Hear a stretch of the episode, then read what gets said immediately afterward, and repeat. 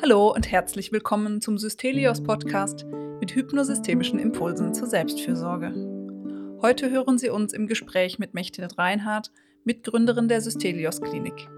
Wir sprechen mit ihr über ihren Werdegang und wie sich daraus ihr beruflicher Weg entwickelt hat, wofür sie sich seit Jahren mit viel Engagement einsetzt und was sie an der Hypnosystemik fasziniert. Sie werden unter anderem etwas über den Unterschied von Wahrnehmung und Wirklichkeit, über das Einnehmen der inneren Metaebene und über den Begriff Wiefür erfahren. Wir möchten Sie darauf aufmerksam machen, dass an einer Stelle das Thema Selbstverletzung zur Sprache kommt. Wir bitten Sie darum, für sich zu prüfen, ob Sie die Aufnahme dennoch anhören möchten. Wir freuen uns, wenn Sie diese Folge mit Ihrem Netzwerk und mit Menschen, die Ihnen nahestehen, teilen und uns helfen, mit unserem Angebot mehr Menschen zu erreichen. Wir wünschen Ihnen viel Freude beim Zuhören.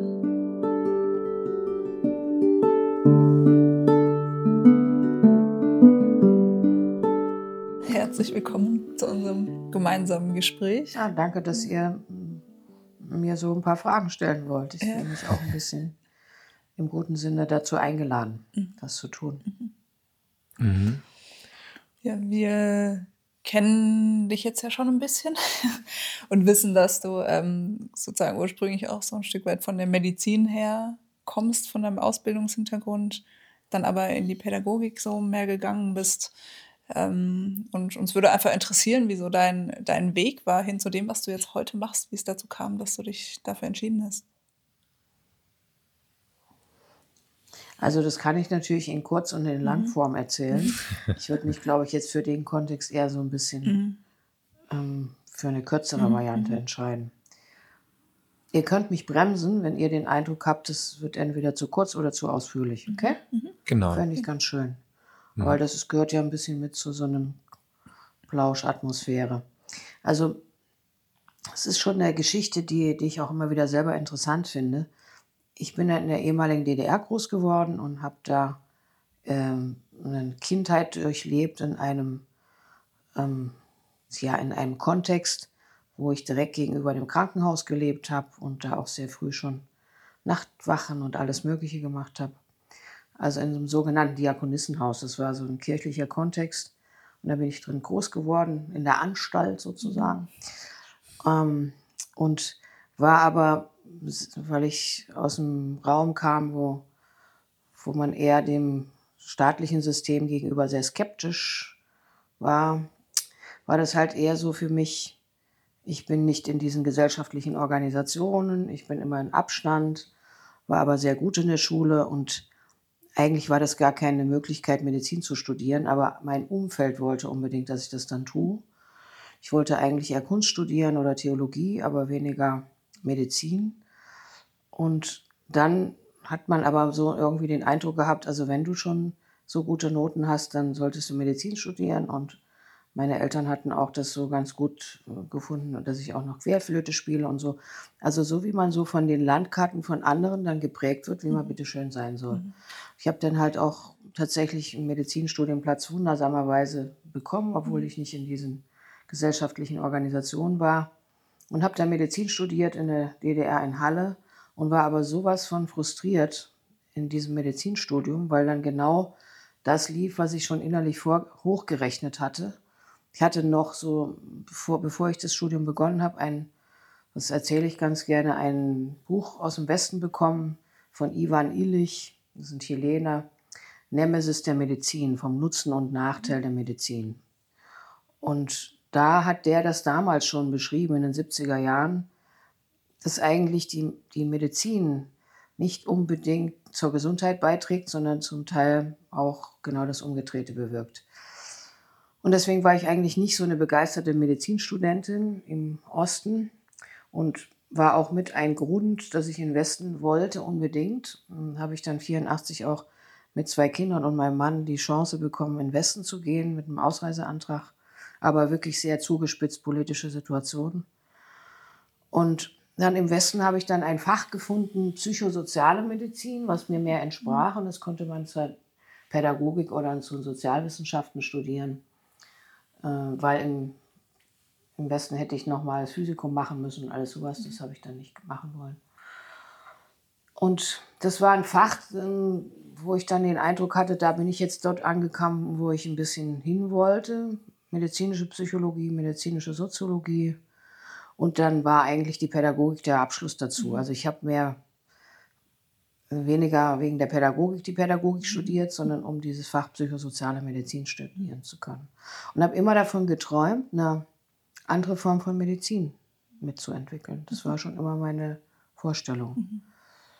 Und ja, und so habe ich diesen Abschluss sozusagen. Wo nicht wissend, weil ich von der DDR komme, so die Westgesellschaft noch nicht so ganz durchschaut hatte, dass ich mit dieser Wahl dieses Studiengangs dann mich in diesen klassischen hierarchischen Vorstellungen ein bisschen nach unten katapultiere und Mediziner ja bis heute immer noch ein bisschen woanders angesiedelt sind. Aber das finde ich eigentlich ganz schön und ich glaube auch, dass in einer gewissen Weise die Pädagogik eine Zukunftswissenschaft sein wird und sein muss, weil es immer mehr darum gehen wird, wie wir überhaupt die Zugänge zu einer äußeren Welt lernen. Und da, glaube ich, sind wir noch sehr weit weg davon und so weiter und so fort.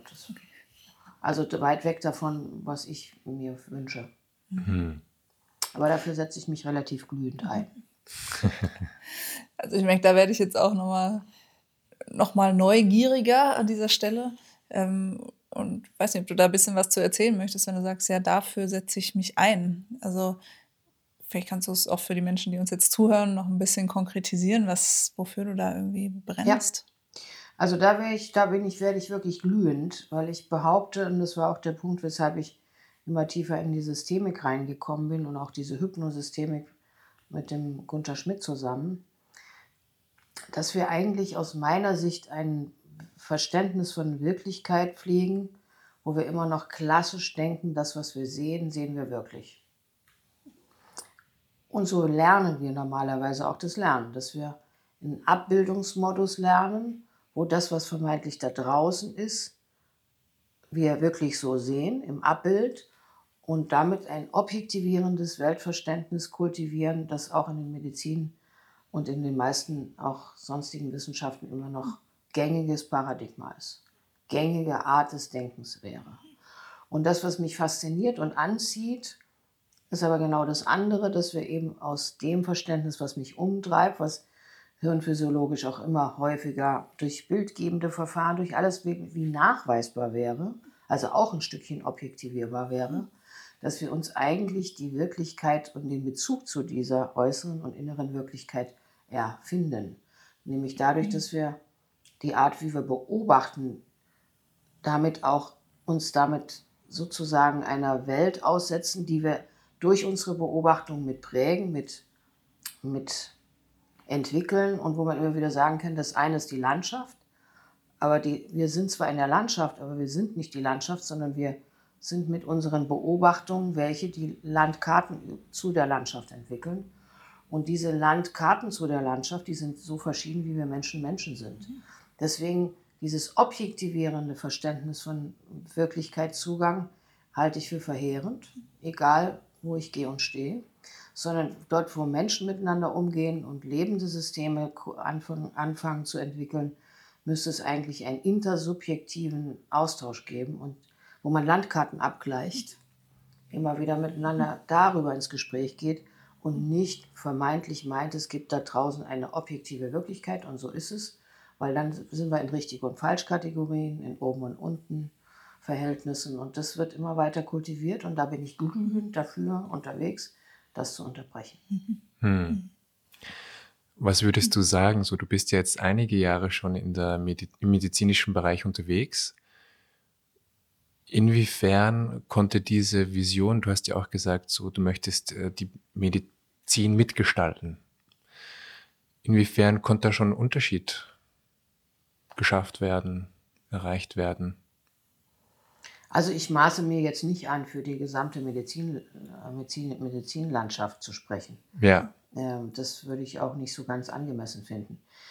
Ich finde schon, dass es, also gerade die Hirnforschung, was sich da alles darunter wiederum oder da in diesem Becken auch sammelt, natürlich immer mehr auch aus der naturwissenschaftlichen Welt kommende Erkenntnisse produziert, wo man genau dieses Sichtverständnis und Weltverständnis auch ableiten kann.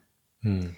Das würde ich schon mal sagen. Wie weit es jetzt in die direkte medizinische Landschaft übergegangen ist, wie weit die handelnden Akteure Landkarten davon haben, wovon ich gerade gesprochen habe, maße ich mir nicht an, das sozusagen einzuschätzen. Ich erlebe nur immer wieder in den Auswirkungen von dem, wie Menschen Diagnosen geben, wie sie diagnostisches Verständnis kultivieren, wie sehr wir noch in diesem klassischen Paradigma verhaftet sind aus meiner Sicht und eben ganz schnell doch dazu kommen, dass man denkt, jemand ist so, jemand ist depressiv, jemand hat diese und jene Krankheit.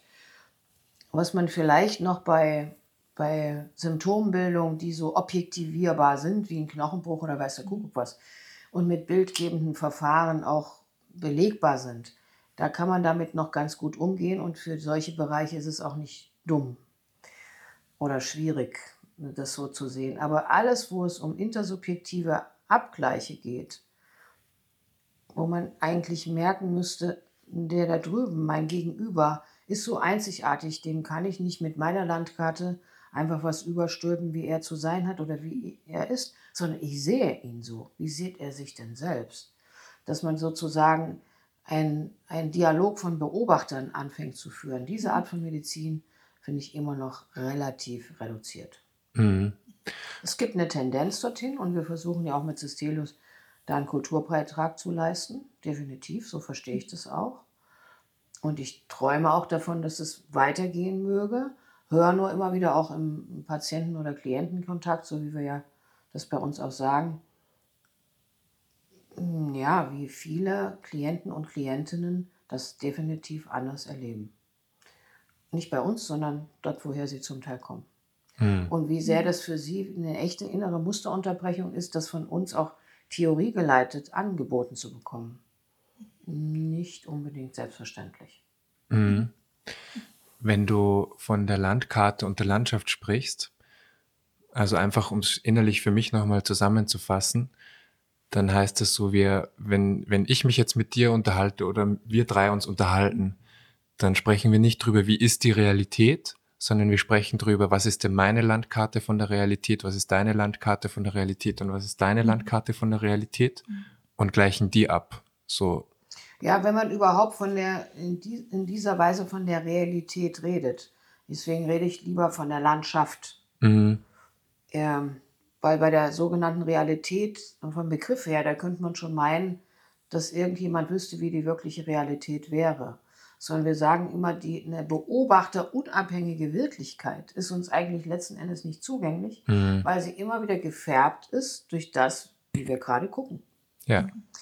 Und deswegen würde ich sagen, das ist auch die Unterschiedsbildung zwischen Landschaft und Landkarte für mich eine, die gerade aktuell mir wieder sehr, sehr bewusst ist, auch unter diesen Corona-Bedingungen, wo jeder eine andere Landkarte zu dieser erlebten Corona-Landschaft entwickelt. Mhm. Und da kann man nicht verordnen, wie man bitteschön zu sehen hat oder zu denken hat. Nur die Auswirkungen der Handlung, die sollten abgestimmt werden. Mhm. Also deswegen, du hast ja nochmal nachgefragt, ist das jetzt so etwas, wo das, oder du kannst gerne noch weiter fragen. Nee, ich glaube, ich finde das nochmal schön, dass du auch gesagt hast, die Landschaft. Ja. Ja. Also das macht es nochmal deutlich und und ich meine, ich glaube, jeder kennt irgendwie so das Phänomen, die Landschaft mit der Landkarte zu verwechseln. Also zu denken, so ist es und so bin ich und nicht so sehe ich mich aus dieser einzigartigen Perspektive, in der ich gerade bin. Ja. Hm. Und wie schnell das auch wechseln kann. Ja. Also, dass man sagen kann, unter bestimmten Bedingungen sehe ich mich oder den anderen in bestimmter Art des Verhaltens. Und mache da keine Eigenschaften draus, als wenn du so bist, sondern du zeigst dich unter bestimmten Kontextbedingungen im Umfeld von mir so, wie ich dich gerade beobachte, aus meiner inneren Welt. Ja. Also du bist nicht einfach du ja, sondern ich kann nur das von dir sehen, was in meiner inneren Welt Resonanz erzeugt. Mhm. Und dieses Feine, das ist so, geht manchmal so schwer erstmal in das Hirn rein, wie wichtig das wäre, in Aushandlung zu gehen, in echte Dialoge. Das, wonach sich ja viele Menschen auch, sonst wird es gar nicht solche Wörter geben, danach sehen, auf Augenhöhe miteinander zu sein. Was heißt das überhaupt? Also echte Augenhöhe gibt es für mich nicht, sondern wir sehnen uns nach Augenhöhe und oszillieren um Augenhöhe-Strukturen. Aber so wie jemand schon ein kleines bisschen mir ein bisschen mehr was rüberschiebt, wie er mich sieht, könnte der andere oder die andere womöglich als ein hierarchisches Deuten oder so sehen. Also dann wird man kleiner oder größer, wenn der Onkel Doktor kommt und sagt einem bitteschön, was man hat. Die meisten werden ganz klein und sagen, aha, und du wirst es bestimmt wissen. Und das zu unterbrechen und immer wieder zu sagen, die Kompetenz in der Einschätzung dessen, was eigentlich gerade abläuft, die ist erstmal bei dir da drüben. Egal wie alt oder wie jung du bist, darum geht es nicht. Aber ich bringe mit meiner Art, wie ich dich frage und die Art, wie ich mich auch selber beobachte, aus welcher Haltung ich heraus dich gerade beobachte, schaue ich dich dadurch durch die Brille an, dass bei dir ganz viele Defizite sein werden? Oder schaue ich dich eher durch die rosa-rote Brille an, dass bei dir die totale Kompetenz da drüben gerade ist? Das sollte ich beobachten, aus welcher Art heraus ich überhaupt dich beobachte. Ja. Und das ist halt spannend. Ja, und ich stelle mir das auch sehr herausfordernd vor zum Teil. Also ich persönlich erlebe es so, dass es ja fast, dass es ja wirklich wie den Bewussten, einfach das Bewusstsein braucht und die bewusste Entscheidung, das, was man selbst erlebt und fühlt, nicht für die Wirklichkeit zu halten. Ja. Ja, und deswegen sage ich, dafür setze ich mich glühend ein, für so ein anderes Verständnis. Ja, und ich finde sozusagen, dieses Bewusstsein zu haben, ist gefühlt schon etwas, was es braucht, damit es überhaupt möglich wird. Und gleichzeitig würde ich davon ausgehen, dass es auch noch andere Dinge braucht, um das zu kultivieren. Vielleicht auch erstmal in sich. Ne? Wie kann ich da zu meiner eigenen Wahrnehmung auch einen Abstand gewinnen? Und da merke ich, würde mich total interessieren, was du so für Gedanken dazu hast, wie das überhaupt gelingen kann. Also das würde ich mal sagen, das praktiziere ich permanent. Das heißt nicht, dass es mir immer gelingt. Auch ich habe ein Dauertraining erlebt und das sitzt natürlich in jedem von uns drin, auch in mir, mich manchmal in diese sogenannte Landschaft wie reinziehen zu lassen. Und dann bin ich nur da. Dann flitze ich von A nach B oder wenn woanders was brennt, dann wieder nach C oder so. Das erlebe ich aber als einen Zustand in der Welt zu sein, der mir nie gereicht hat. Das gebe ich offen zu.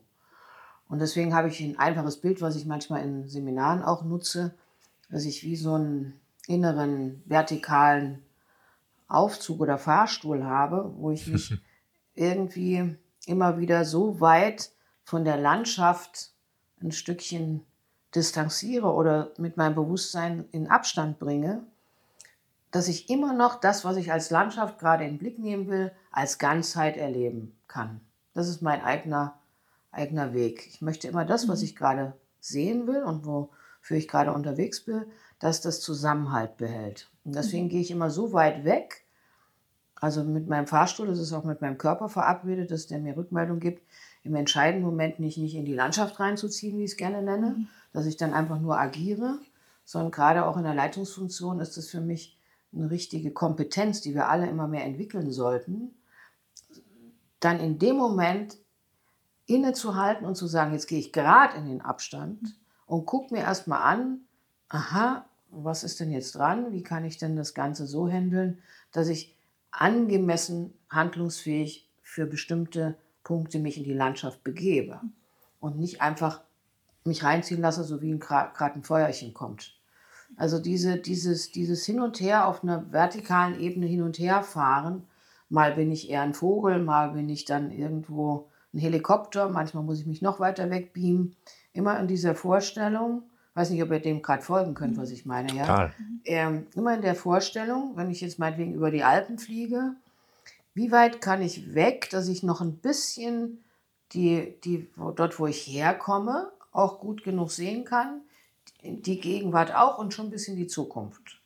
Und wenn ich halt recht langfristig was mir angucken will und muss auch, dann gehe ich relativ weit weg, weit nach oben, wie ich es dann immer nenne, damit ich dann halt auch eine relative Weitsichtigkeit auch entfalten kann. Und da habe ich das Erleben, weiß nicht, ob euch das überhaupt interessiert, dass ich dann nicht nur weit weg bin, so im Erleben, sondern umso tiefer auch, wenn man sich wie so eine Raute vorstellt, also so eine Abstandsperspektive, dann so eine Landschaft, die ich so mir wie so ein Kegel anschauen kann. Und dann bin ich aber, wenn es die umgekehrte Raute irgendwie unter die Erdoberfläche gebe, dann bin ich aber auch gleichzeitig sehr tief verwurzelt oder sehr tief verankert. Das ist ganz interessant zu beobachten. Deswegen war auch die ganze Zeit für mich so dieser Aufbau von Systelios, wo ich wirklich unglaublich hintereinander weg, also manchmal wirklich 80 bis 100 Stunden Wochen habe, ohne Quatsch. Ja. Da musste ich mich ja sortieren ohne Ende. Und das war aber fast wie so ein meditativer Weg. Eben immer klarer werden, das ist möglich, das ist jetzt gerade das Terrain, was ich mir angucke. Das ist die Landschaft, für die ich gerade Sorge tragen sollte. Aber nicht so autoritär gemeint, sondern es ist eine Selbstführungsstruktur nur. Wie so eine Art Selbstcoaching mit mir. Ist das so ein bisschen was du erfragen wolltest? Ja, und so im Zuhören habe ich gemerkt, würde mich auch so total interessieren, wie, also das kam jetzt ja auch schon in unserem Gespräch immer wieder so ein bisschen durch, auch so die aktuelle, ich sag mal, gesellschaftliche Lage, wo wir einfach auch beobachten, wie viel, ich sag mal, spaltende Phänomene gerade gefühlt in der Gesellschaft auch stattfinden. Und wenn ich mal so wie so ein bisschen reinzoome in so eine imaginierte Situation, wo es zum Beispiel zwei Menschen aufeinandertreffen, die ganz unterschiedliche Haltungen haben, vielleicht auch gerade zu so einem Thema wie Corona oder wie allgemein Menschen anderer Länder gegenüber beispielsweise. Und wo ich mich frage, also ob du das auch so erlebst, dass du manchmal in Situationen kommst, wo du das Gefühl hast, ich kann so gar nicht nachvollziehen, was mein Gegenüber sozusagen für eine Haltung hat.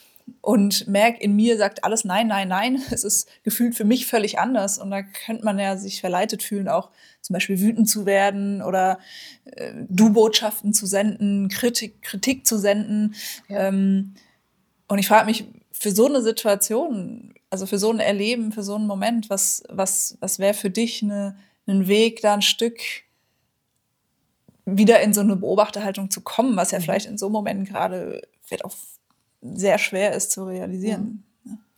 Also wenn euch das jetzt recht ist, würde ich ganz gerne diese Frage ein bisschen ausführlicher, was heißt überhaupt beantworten, aber da Rückmeldung dazu geben, was da bei mir so prozessiert in meiner inneren Welt.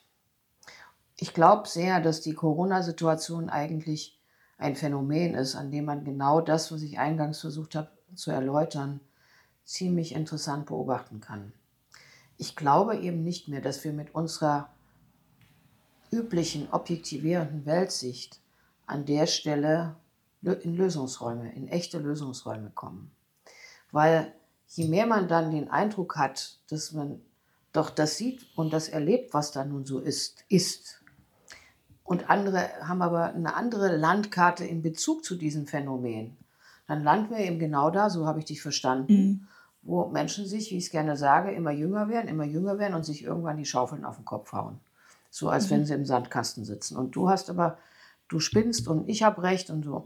Und in dieses Erleben kommen ja im Moment immer mehr Menschen, in den letzten Jahren, wo man sich sagt, es radikalisiert sich gerade Gesellschaft.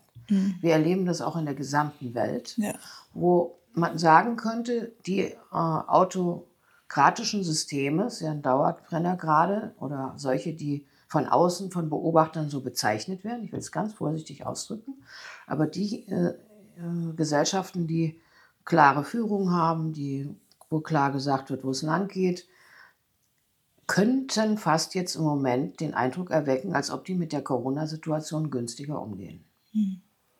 Ich glaube, dass es ein Artefakt ist, also etwas, wo man sagen könnte, na gut, vorübergehend, aber nicht die Auswirkung auf Dauer in Betracht ziehen. Da glaube ich, dass unsere demokratischen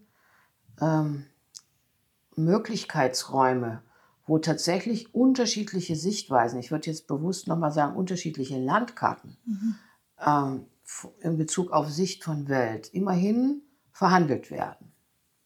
Dass das eigentlich die Basis dafür ist, die Abflugrampe jetzt zu nehmen, eine Bewusstheit, zur eigenen Bewusstheit zu entwickeln, genau dieses Dilemma, was ich von Anfang an beschrieben habe, endlich mal lösen zu wollen. Dass man eben sagen müsste, Lehr- und Lernlandschaften müssten vielmehr sich so gestalten, dass wir eingeübt werden in diese Art der Paradoxie des Lebens, dass wir sagen, natürlich sehe ich das, was ich sehe. Also klar, aber ich kann nicht davon ausgehen, dass das, was ich sehe, die Wirklichkeit ist, sondern ich sehe das und ich mache mir meine Wirklichkeit und du machst dir deine. Aber wie kriegen wir denn das hin, dass wir uns dann trotzdem verständigen und einigen? Und bis jetzt ist es ein Trick, dass die meisten pädagogischen Räume und alles, was sich letzten Endes daraus ableitet, wie wir lernen, wie wir das Lernen lernen, wie wir letzten Endes nicht nur Medizin lernen, sondern egal, wo wir gehen und stehen. Deswegen finde ich die Pädagogik so eine zukunftsträchtige Wissenschaft aus meiner Sicht. Dort, wo wir das Lernen nicht lernen, das als Einführung in den Umgang mit diesen unterschiedlichen Sichtweisen, wo die eine Sichtweise, die der objektivierenden Weltsicht eher Rechnung trägt, schon ihre Früchte trägt, wo es okay ist, dass wir damit bestimmte Welt erzeugen, wo es genau zugeht, wo es überprüfbar wird, wo es wenig darum geht, dass die Unschärfe des Lebens eine Rolle spielt, sondern da geht es genau zu, also so wie ich mich in kein ungenaues Auto, in ein technisches System setzen würde, oder ein Flugzeug, wo ich nicht weiß, dass es möglichst wieder ankommt. Aber alles, wo es um lebendige Systeme geht, die nicht vorhersagbar sind, die nicht berechenbar sind, das Leben selbst, da müssten wir andere Formen des Zugangs wählen und auch des Lernens mit unterschiedlichen Sichtweisen so umzugehen, dass wir das akzeptieren und nicht in einer kitschigen Toleranz, sondern auch lernen, eine berühmte Metaebene, also eine oben drüber Ebene einzunehmen und wirklich sich so zu verständigen, dass sich Beobachter unterhalten und darüber in ein Prozessgeschehen gehen und sagen, und wie können wir mit bleibenden Unterschieden so umgehen, dass wir kooperierende Strukturen entwickeln zusammen. Und nicht mehr in richtig und falsch und oben und unten denken letzten Endes, dass sich das mündet. Ich weiß nicht, ob es konkret genug war, aber das ist für mich der Strang, den ich am liebsten jetzt auch in diesem Podcast ein bisschen noch weiter mit erzählen würde. Also, sehr gerne, ja. Wie wichtig das ist, im intersubjektiven Raum miteinander gute Formen zu finden. Deswegen hacke ich auch immer auf den Prozess rum. Wir versuchen bisher die Ähnlichkeit, die Nähe, die Übereinstimmung im Inhalt zu finden, das werden wir nie hinkriegen. Wenn es um lebendige Themen geht, wird jeder immer wieder den Bezug zu einer äußeren Welt sich anders erfinden. Deswegen brauchten wir mehr ein Verständnis dafür, dass die Art, wie wir Prozesse gestalten, dass wir darin versuchen, Übereinstimmung zu entwickeln. Eine gewisse Form manchmal sogar von Konsensbildung. Und diese Konsensbildung in dieser Gesellschaft und auch gerade in den Demokratien ist sehr im Bröckeln nachweisbar. Also je mehr wir jetzt auch bestimmte Gesetze entwickeln, die, ja, wo ein Staat natürlich, der ja notwendigerweise handeln muss, ne? In Österreich jetzt mit der allgemeinen Impfpflicht, da wird immer mehr jetzt darüber auch geschrieben, dass es nicht so einfach ist, ob wir damit nicht sogar die Spaltung in der Gesellschaft vorantreiben, anstatt wir sie zusammenführen. Deswegen braucht es mehr eine Kultur, die Widersprüchlichkeit der Sichtweisen eher liebevoll einzufangen und damit aber auch rahmenbildend zu wirken. Und ich glaube, es ist eben nicht beliebig. Ich habe mich zum Beispiel deswegen impfen lassen. Ich hatte selber eine Corona-Infektion und hätte es vielleicht gar nicht gebraucht. Aber ich habe mich deswegen impfen lassen, weil ich echt sage, ich stärke damit die Demokratie. Ich sage, ich möchte gerne mit dem Gesetz in Übereinstimmung sein, obwohl ich vielleicht das Gesetz von den Auswirkungen her nicht unbedingt nur praktisch finde. Und dennoch, anders als in der ehemaligen DDR, möchte ich dieses Staatswesen halten und habe mehr Schiss davor, dass wir im Moment die Spaltung so kultivieren, dass es nach kurzer Zeit womöglich in diktatorische Formen übergehen könnte. Das geht schneller. Mhm. Demokratie aufrechtzuerhalten ist viel anstrengender und fordert von jedem von uns auch ein gewisses Maß an, wie soll man denn das sagen, an Bezogenheit und auch aus an Konsens einer Gemeinschaft mitwirken zu wollen. Und da wir aber das eben nicht gelernt haben, wie wir das machen können, oder wenig lernen, und das passt für mich bis heute nicht mehr zusammen, dass unter pluralistischen Bedingungen wir ein objektivierendes Weltverständnis pflegen. Da ist was nicht zusammen. Passt Inhalt und Form nicht zusammen. Und mit objektivierendem Selbstverständnis meinst du, dass eben über die Welt gesprochen ist, wie sie ist und wie sie sicher ist und nur so ist und so ist sie richtig? Ja. Also in diesen richtig-falsch-Kategorien und weniger, das ist die Welt, wie ich sie sehe. Ja. Also meine Landkarte. Ja. Und jetzt gibt es ja da mindestens zwei Ebenen. Einmal die gesellschaftliche Ebene und einmal auch die persönliche Ebene. Also wenn wir jetzt mal gerade so auf die Situation gucken, wie sie ist, dann merken wir so... Wie sie dich dir zeigt. Danke, Mechthild. Wie du sie wahrgibst und nicht wie du sie wahrnimmst. Also, wenn ich jetzt auf die Situation schaue, wie ich sie wahrnehme. Wahrgebe. Das speichern wir. Wahrgeben speichern wir dann für die nächste Frage. Ja, genau. Jetzt einmal eben kann ich auf gesellschaftliche Ebene schauen, was läuft denn da eigentlich und was könnte man da machen oder was wäre wichtig, wir als Gesellschaft? Und die zweite Ebene, ich als Individuum, wie kann ich mich gut in diesem Kontext, wie er jetzt gerade ist, bewegen, navigieren? Weil, also ich weiß nicht, wie es euch beiden geht, also ich merke dann schon immer wieder auch mal eine Niedergestimmtheit, mal eine resignierte Stimme, die sich mir meldet. Genau. Und jetzt mal so auf die zweite Ebene fokussierend. Was sind so Perspektiven, Haltungen, die dir helfen, in diesem Kontext trotzdem gut unterwegs zu sein? Also das verbindet sich eigentlich das, was wir vorher schon ein bisschen ausführlicher besprochen haben. In mir jetzt gerade zumindest. Also mir hilft erstmal, mich selber zu beobachten, ob ich im guten Abstand bin oder eher nicht. Das hilft mir erstmal schon mal sehr. Ja. Wenn ich beobachte, dass ich nicht mehr in so einem guten Abstand bin, sondern das, was du vorhin gefragt hast, da habe ich noch gar nicht so genau mich drauf bezogen, dass ich selber in Wut gerate oder dass ich selber in so einen Zustand komme, wo ich sage, wir nennen das immer so, assoziiert bin mit einer Seite in mir, wo ich dann sage, wie kann man denn nur und das gibt's doch gar nicht und so. Mhm. Wenn ich das merke, dann wird es in mir ungemütlich, weil ich im Durchschnitt von mir erhoffe, dass ich doch in einem guten Abstand bleiben kann und mich nicht innerlich auf die oder die Seite schlage. Aber dann gibt es halt so einen schönen Satz, den ich auch fantastisch finde. Wenn ich dann eben nicht Ja oder Nein sagen kann, dann stellt das Leben mir, unter anderem auch jetzt so wie die Corona-Situation, mich vor eine unentscheidbare Frage. Ich kann nicht sagen, impfen ist gut oder nicht impfen ist gut. So einfach geht es nicht.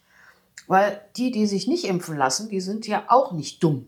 Die haben ja auch irgendwelche Erklärungsmodelle, jetzt mal unabhängig von irgendwelchen Radikalisierungen, sondern wirklich auch, ich habe mit so vielen Menschen zu tun, die sehr differenziert hingucken und sagen, irgendwas ist da in mir, was sich sträubt, wo mein Organismus rebelliert. Und wir sagen ja aus dieser hypnosystemischen Sicht ständig, unser Körper ist Vertragspartner für tiefer liegende Bedürfnisse und hat ja auch wie so eine Sprache, die er spricht. Und wenn jemand da mit dem eigenen Organismus so in feiner Abstimmung ist und merkt, nee, das geht nicht an mich ran, die will ich nicht, dann kann ich nicht drüber wegfutschen und sagen, du spinnst, das geht nicht, kann ich nicht machen. Wenn ich aber merke, dass die sich impfen lassen, zu denen ich auch gehöre, nur belächelt werden von den anderen, die sagen, ich habe aber ein tieferes Verhältnis zu meinem Organismus, sage ich das auch, was nicht stimmig dran. Da ist für mich auch eine Ebene wie zu sehr ausgespart. Und deswegen habe ich unter diesem schönen systemischen Verständnis,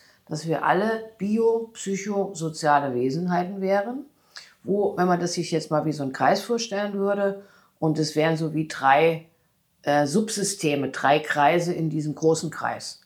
Dann ist das biologische System, unser Organismus für mich, das eine System, das soziale System, was sozusagen von außen an mich rankommt und auch in mich reingeht, das andere System.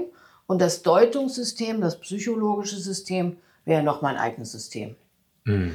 Und die sind wie Umwelten füreinander, wie wir gerne sagen.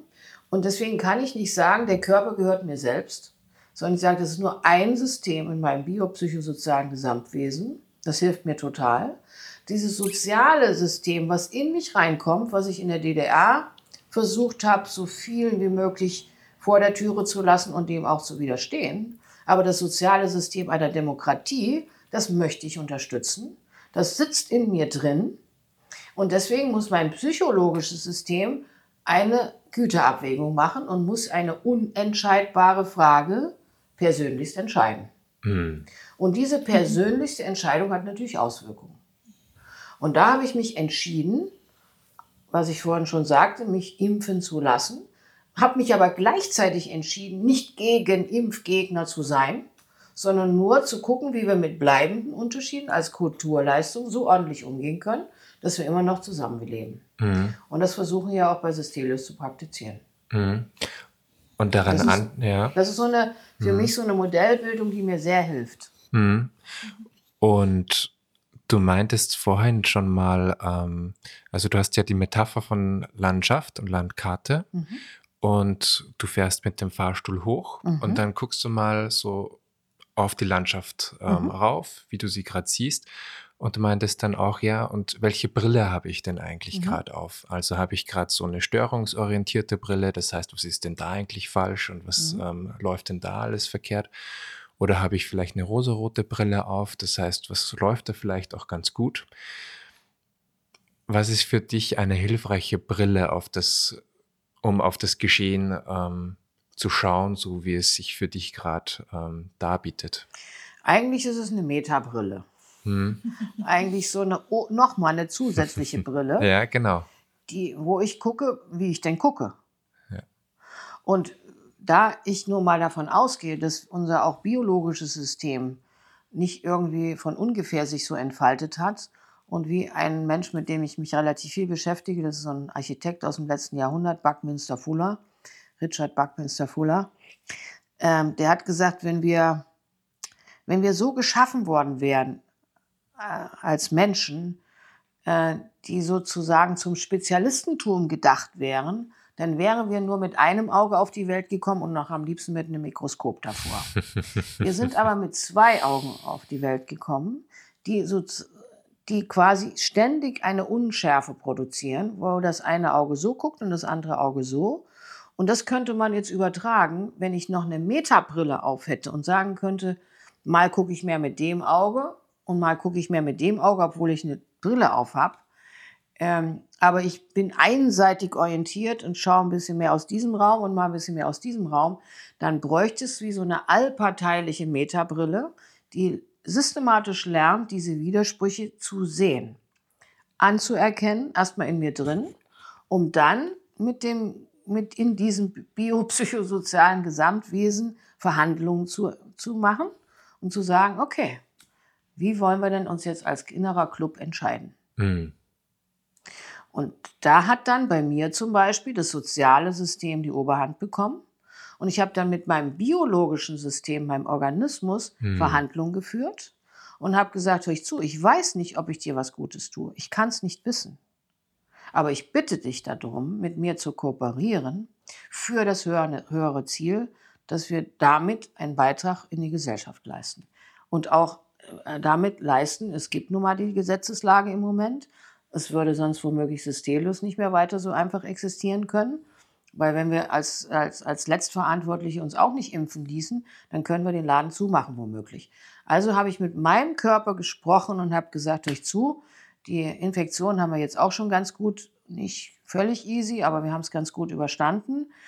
Und ich bitte dich drum, mir abzunehmen, dass ich es jetzt nicht wissen kann, ob ich dir damit was Gutes oder Schlechtes tue. Ich möchte aber, dass wir zusammen kooperieren. Hm. Für eine Welt, die ich erhalten will. Da begibst du dich mit deinen Subsystemen, ich nenne es jetzt mal so, auf Augenhöhe.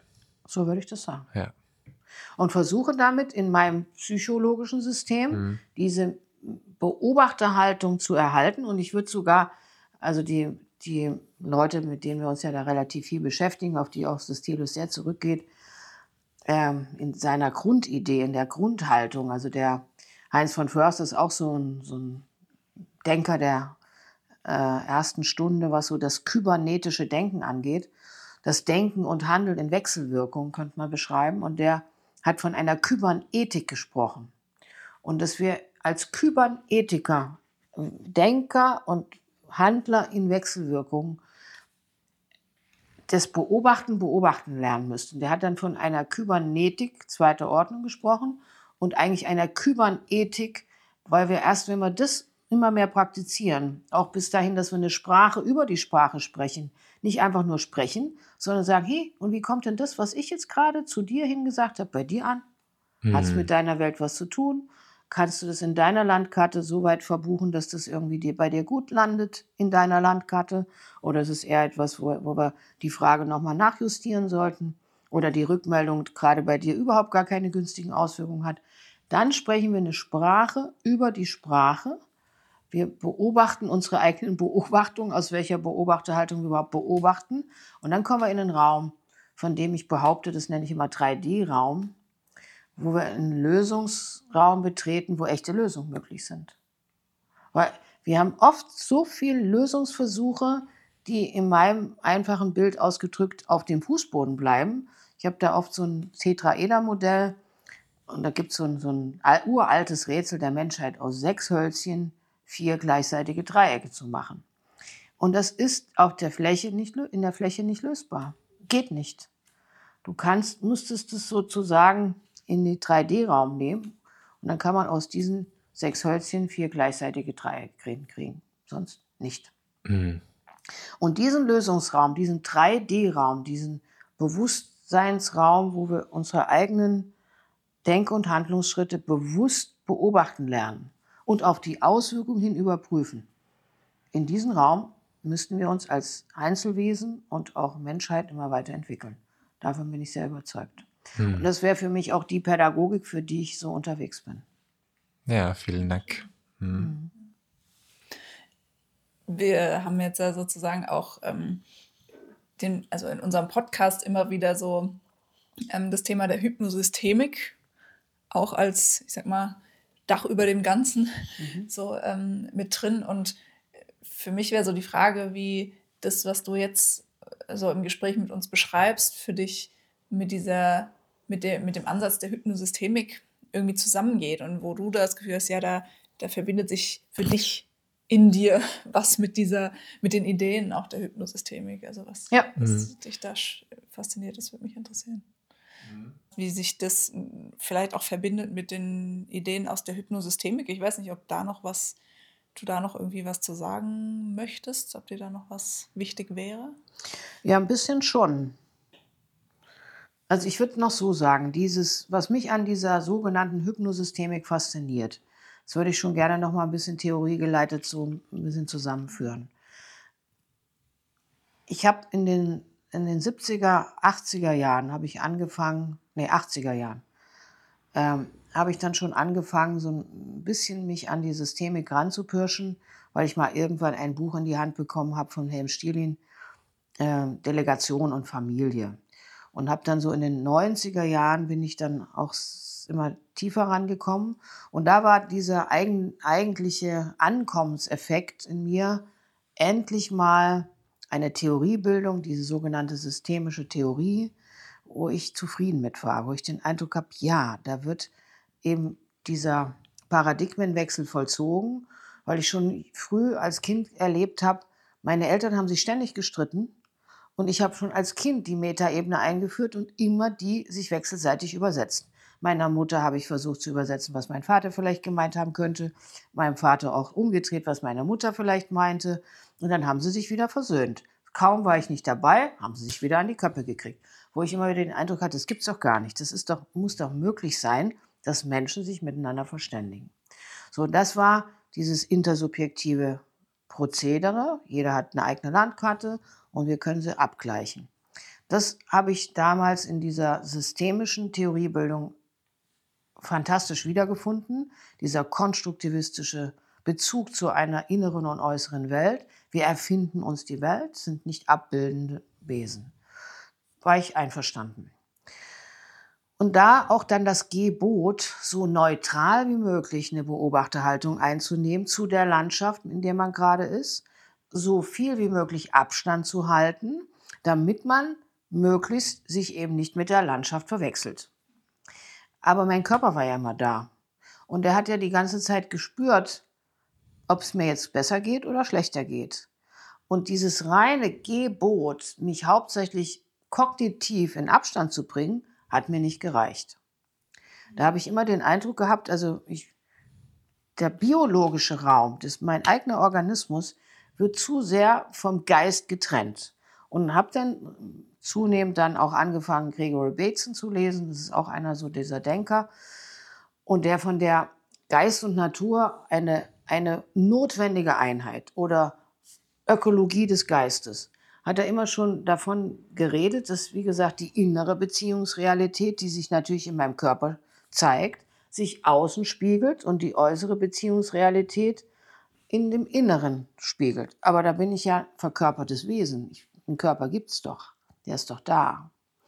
Und da bin ich dann an die sogenannte Hypnosystemik gekommen, also verkörpert damals durch den Klaus Mücke, der leider schon verstorben ist. Und der hat mir dann den Impuls gegeben, du musst zum Gunther Schmidt gehen. Er war eigentlich wie so eine Art Schüler von Gunther Schmidt. Und dann bin ich an Gunther gekommen und da war dann das echte Durchatmen da, wo ich den Eindruck hatte, jo, alles, was ich bisher mir ersehnt habe, da ist irgendetwas, was endlich noch einen nächsten Puzzlesteinchen macht. In meiner Welt hat das immer noch gefehlt, die Integration des biologischen Systems, weil das ja auch ein System wäre. Und damit dann auch mich selber immer mit reinnehmend. Warum soll ich denn außen vor bleiben? Ich bin doch im Raum und ich bin doch Umwelt für egal für euch jetzt, für wen auch immer. Und ihr seid gerade Umwelt für mich. Wenn wir dieses nicht mit nutzen würden, das wäre ja schade, dann sind wir wirklich, dann ist eine Beobachterdimension genutzt, die zwar schon besser ist als nichts, aber der Körper selbst als Rückmeldeinstanz fehlt für mich. Und damit erschließt sich für mich das so, dass dieses biopsychosoziale Gesamtwesen, was wir Menschen da mal uns so deuten könnten, was wir so wären, in dem Verständnis zumindest, was mich umtreibt, da könnte man sagen, dass das bewusst Gestaltbare in uns, die bewussten Prozesse, das sind eigentlich die Prozesse, die wir systemisch allparteilich sozusagen kultivieren können und sollten. Aber das biologische System und das, was ich vorhin auch gesagt habe, das soziale System, wenn die nicht miteinander gut kooperieren in mir, sondern Widersprüche die ganze Zeit produzieren, dann muss das biologische System diese Widersprüche aushalten. Weil der Körper, der kann sich nicht aufteilen. Der kann nicht eine Seite nach dort laufen und die andere nach dort. Psychisch kann ich das schon. Ich kann mich trennen. Und gedanklich, ich kann mich trennen, ich kann mich dissoziieren. Und deswegen, wenn wir eine Kulturlandschaft entwickeln wollen, fängt die in unserer inneren Welt an, aus meiner Sicht. Wie können wir denn, das habe ich ja schon versucht zu erläutern an dem Beispiel, wie ich mit Corona umgehe, wie können wir diese Diskrepanz, die jedem Menschen auf der ganzen Welt eine dauerhafte,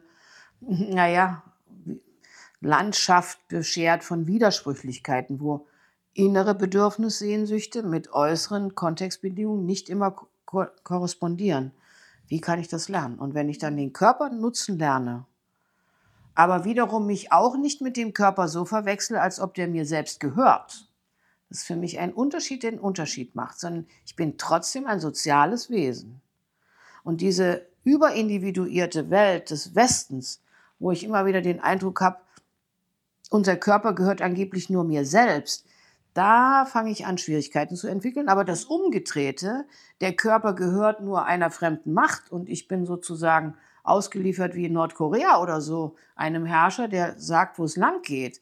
Das ist genauso verheerend. Und ich glaube, wir brauchen jetzt im Sinne einer bezogenen Individuation, die fängt in uns drin an, wie wir dieses soziale System mit dem biologischen individuellen System so verknüpfen, dass meine Einzigartigkeit gewürdigt ist, aber dennoch das in Bezogenheit auf andere zu kultivieren. Und dafür ist mir die Hypnosystemik einfach die Theorie und Handlungsbasis, und eine bessere habe ich noch nicht gefunden. Also vor allem auch ein paar Ideen waren dir schon sehr präsent. Das soziale System, das heißt, ich als Person, als soziales Wesen in sozialen Kontexten, Familie, Beruf, Schule. Ich als, was ist das Zweite? Als psychisches Wesen, das heißt, ich mit meinen Gedanken, mit meinen Wahrnehmungen. Wahrgebungen. Meinen Deutungen daraus. Genau. Ja.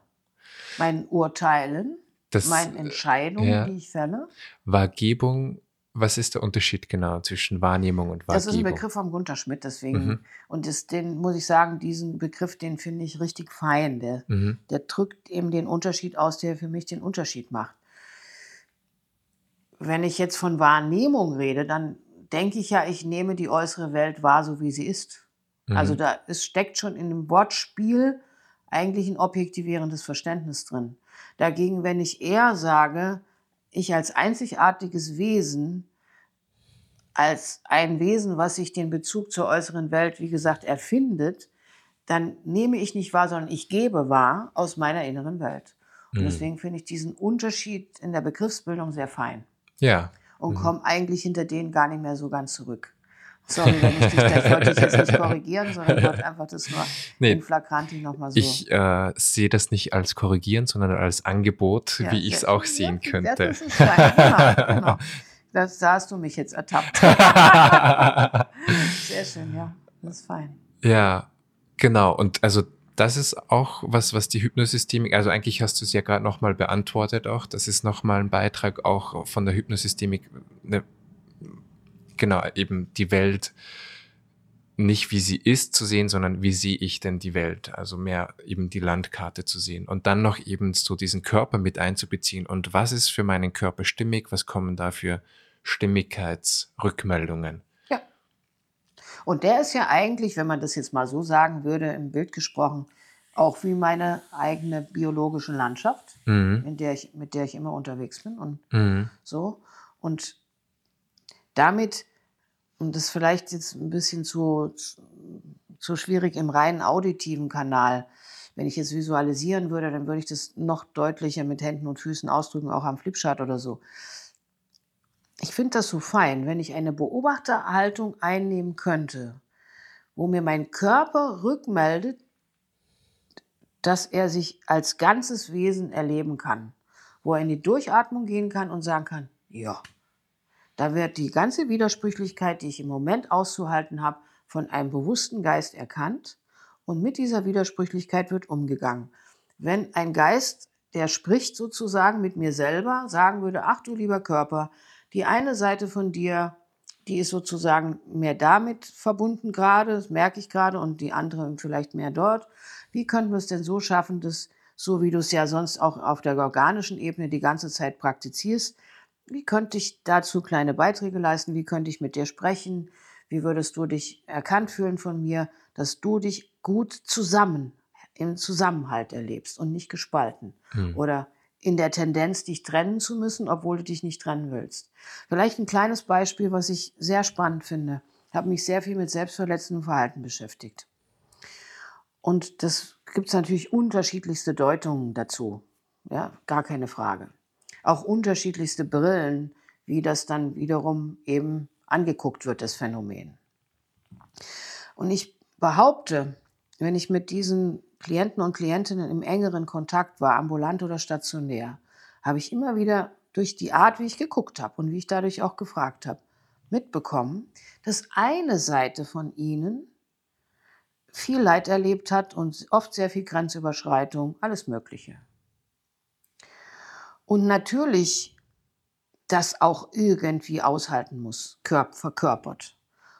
Und eine andere Seite aber den Eindruck hat, ich möchte dieses Leid, was ich erlebt habe, unter gar keinen Umständen weitergeben. Was macht dann ein biologisches System, was so fein justiert ist und einen Lösungsraum versucht zu entwickeln? Es fängt an zu dissoziieren, also dass die eine Seite sozusagen sagt, ich muss irgendetwas machen, ich muss sozusagen muss irgendwas verletzen, aber gleichzeitig die andere wieder sagt, aber unter gar keinen Umständen andere Menschen, aber mich selber auch nicht. Und dann kann sich der Geist wie vom Körper dissoziieren, also die Empfindungen, und dann schnipsel ich an mir selber rum, habe den Eindruck, es ist jemand Fremdes, das bin ich nicht, aber es ist kein Fremder. Und damit ist es wie ein Lösungsversuch, der natürlich suboptimal erstmal ist, aber es ist total spannend. Man verletzt niemand anderen, man verletzt noch nicht mal in dem Fall sich selbst, weil man in dem Moment getrennt von sich selber ist. Ja. Und erst dann, wenn dann das so richtig tief ist, dann merkt man wieder, dass man es selber ist und hat natürlich dann auch einen bestimmten Charakter, der weiß Gott nicht fein ist. Ich wollte nur an diesem Beispiel erläutern, wie das biopsychosoziale Zusammenwirken so fein ist, aber unser biologisches System muss die ganzen Widersprüche austragen. Deswegen brauchen wir ein psychologisches Deutungssystem, was das anerkennt erstmal und sagt, wow, das schaffst du, lieber Körper, die ganze Zeit mit meinen erlebten Widersprüchen zwischen einem innerlichen Sehnen und einem äußerlichen Müssen. Wie kriegst du das hin? Wie schaffst du das? Ich finde es beeindruckend. Ich weiß nicht, ob das nachvollziehbar ist. Mhm. Und das sind oft dann auch die Momente, wo ich erlebe, vielleicht auch du, Johanna, da passiert was, wenn diese Würdigung passiert, den Körper gegenüber. Auf jeden Fall und auch dem Erlebten gegenüber. Also ich erlebe das bei uns in den Prozessen oft als den wichtigsten Schritt. Erstmal im inneren System nicht mehr gegen den Umgang mit dem Leidvollen ankämpfen zu müssen, ja, sondern zu sagen, okay, und ja, es ist schlimm und es war schlimm. Und die biologischen sozusagen Lösungsversuche im Sinne von Schmerzen oder was es nicht dann alles gibt, nicht mehr zu bekämpfen erstmal nur, sondern erstmal anders anzuschauen. Wenn das nicht blöd wäre, wenn mein Körper mir sozusagen was rückmeldet, was ich bisher nur einseitig gedeutet habe. Wenn ich die Kehrseite der Medaille mir auch angucken könnte. Und das heißt noch lange nicht, dass das ein optimaler Lösungsversuch ist. Also der Schmerz ist kein optimaler Lösungsversuch. Selbstverletzendes Verhalten auch nicht. Aber es ist ein Lösungsversuch. Und was steckt da für eine Bedürfnislage drin? Das zu übersetzen in andere Formen von Handlungen. Und die erste Handlung wäre, erstmal anders zu beobachten. Zweite Handlung, auch andere Dialoge zu führen. Überhaupt etwas mal aus der Exkommunikation rauszuholen und mit in den kommunikativen Raum reinzuholen und so weiter und so fort. Und das finde ich einfach spannend. Insofern sind wir aus hypnosystemischer Sicht mindestens schon mal zu zweit, mein Körper und ich. Und wenn ich mich aber dann noch aufteile, als eine Wesenheit, die sowohl sozial Bedürfnisse hat, loyal für die Seite der äußeren Welt ist und loyal für die eigenen inneren Sehnsüchte, dann sind wir schon zu dritt und so geht es immer weiter. Ja, schön. Ja, so zum Abschluss gäbe es denn noch irgendetwas, vielleicht so, was so ein bisschen unser Gespräch, was jetzt ja sehr frei war, aus deiner Sicht vielleicht nochmal so kondensieren würde, wo du vielleicht sagen würdest, ja, und wenn ich jetzt so an die Hörer und Hörerinnen denke, ich habe das Gefühl, das wäre mir ein Anliegen, dass sie diesen Gedanken vielleicht wie mitnehmen aus diesem Gespräch? Gibt es da irgendwas, wo du sagst, das wäre mir besonders wichtig? Ja, ich würde gerne noch zwei Wörter, noch so als bündelnde Wörter, vielleicht noch ein bisschen nochmal hier reingeben, wenn das in Ordnung wäre. Sehr gerne. Also aus dieser hypnosystemischen Sicht, die wir ja jetzt zum Schluss auch ein bisschen bebildert haben, was damit gemeint sein könnte. Das sind ja immer erstmal nur kleine Impulse. Ja. Das ist jetzt nicht die hohe Theorie, aber ein bisschen haben wir es ja probiert. Da können wir immer wieder sagen, unsere biopsychosoziale Gesamtwesenheit, individuell wie kollektiv, wird dadurch zusammengehalten, dass sie einem Wofür dient. Es braucht immer ein Wofür. Das machen wir unwillkürlich sowieso. Also du sitzt hier aus einem bestimmten Wofür-Raum heraus auf dem Platz. Ich auch, du auch. Auch unser gemeinsamer Raum, den wir zu dritt erzeugen, dient einem Wofür, dass wir es möglichst nicht nur hier für uns behalten, sondern podcastmäßig womöglich in den größeren Raum reinspielen. Wofür tun wir das? Wir versuchen, eine bestimmte Welt damit zu gestalten, die möglichst die Diversität des Lebens der Rechnung trägt, dass wir lebendige Systeme versuchen anzuregen, dass wir dadurch lernen, Sicherheit in und aus Unsicherheit mehr zu entwickeln, so viel wie möglich Resonanzphänomene zu betrachten und zu sagen, und unter welchen Bedingungen passiert denn irgendetwas mit uns, dass wir in Kopplung gehen, dass wir uns verbinden, dass wir merken, das Leben ist schön und es trägt uns und es ist in Ordnung. Also so ein Wofür, so ein übergeordneter Sinn braucht immer, damit etwas zusammenhält. Sonst fällt was auseinander. Und es braucht natürlich auch immer Grenzen, die das Ganze markieren, aus systemischer Sicht.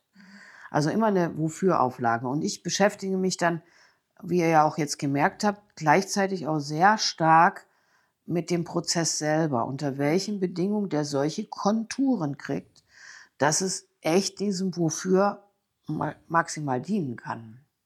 Und da hat der Prozess für mich neben dem Inhalt selber eine eigene Qualität.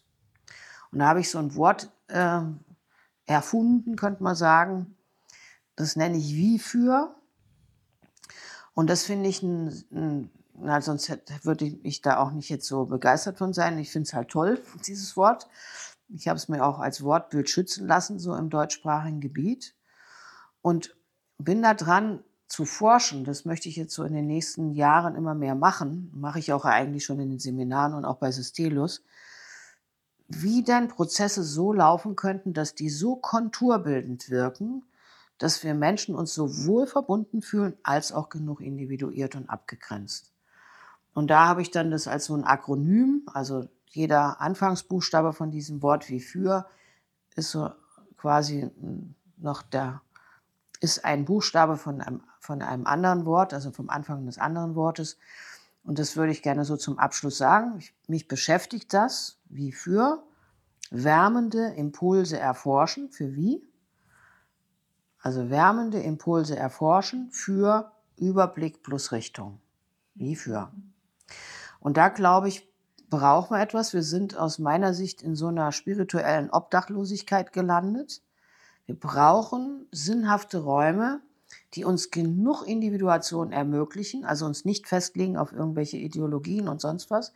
Und gleichzeitig aber diesem Leben, was wir ja nun alle leben, sonst gäbe es uns nicht, immer mehr vertrauensvoller auf die Spur kommen zu wollen und natürlich auch anzukoppeln, durchaus an spirituelle und religiöse Wege, ohne dass die einen einengen.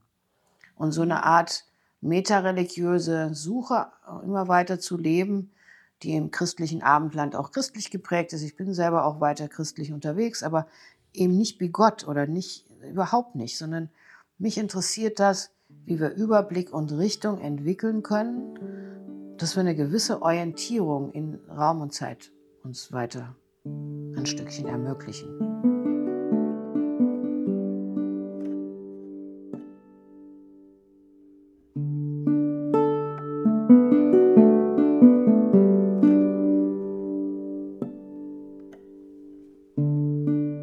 Wenn Ihnen diese Folge gefallen hat, machen Sie Ihre Kolleginnen und Kollegen, Klienten und Klientinnen oder Menschen, die Ihnen nahestehen, gern auf das Podcast-Format der Systelios-Klinik aufmerksam. Und helfen Sie uns, unsere Angebote für eine gelingende Selbstfürsorge möglichst vielen Menschen verfügbar zu machen. Wenn Sie Wünsche oder Feedback haben, schreiben Sie uns gerne unter podcast@systelios.de. Mehr Informationen zum Podcast und zum Klinikangebot allgemein finden Sie auf unserer Webseite www.systelios.de. Danke, dass Sie heute mit dabei waren und wir freuen uns darauf, Sie auch in den kommenden Folgen im Systelios-Podcast begrüßen zu dürfen. Tschüss und bis bald!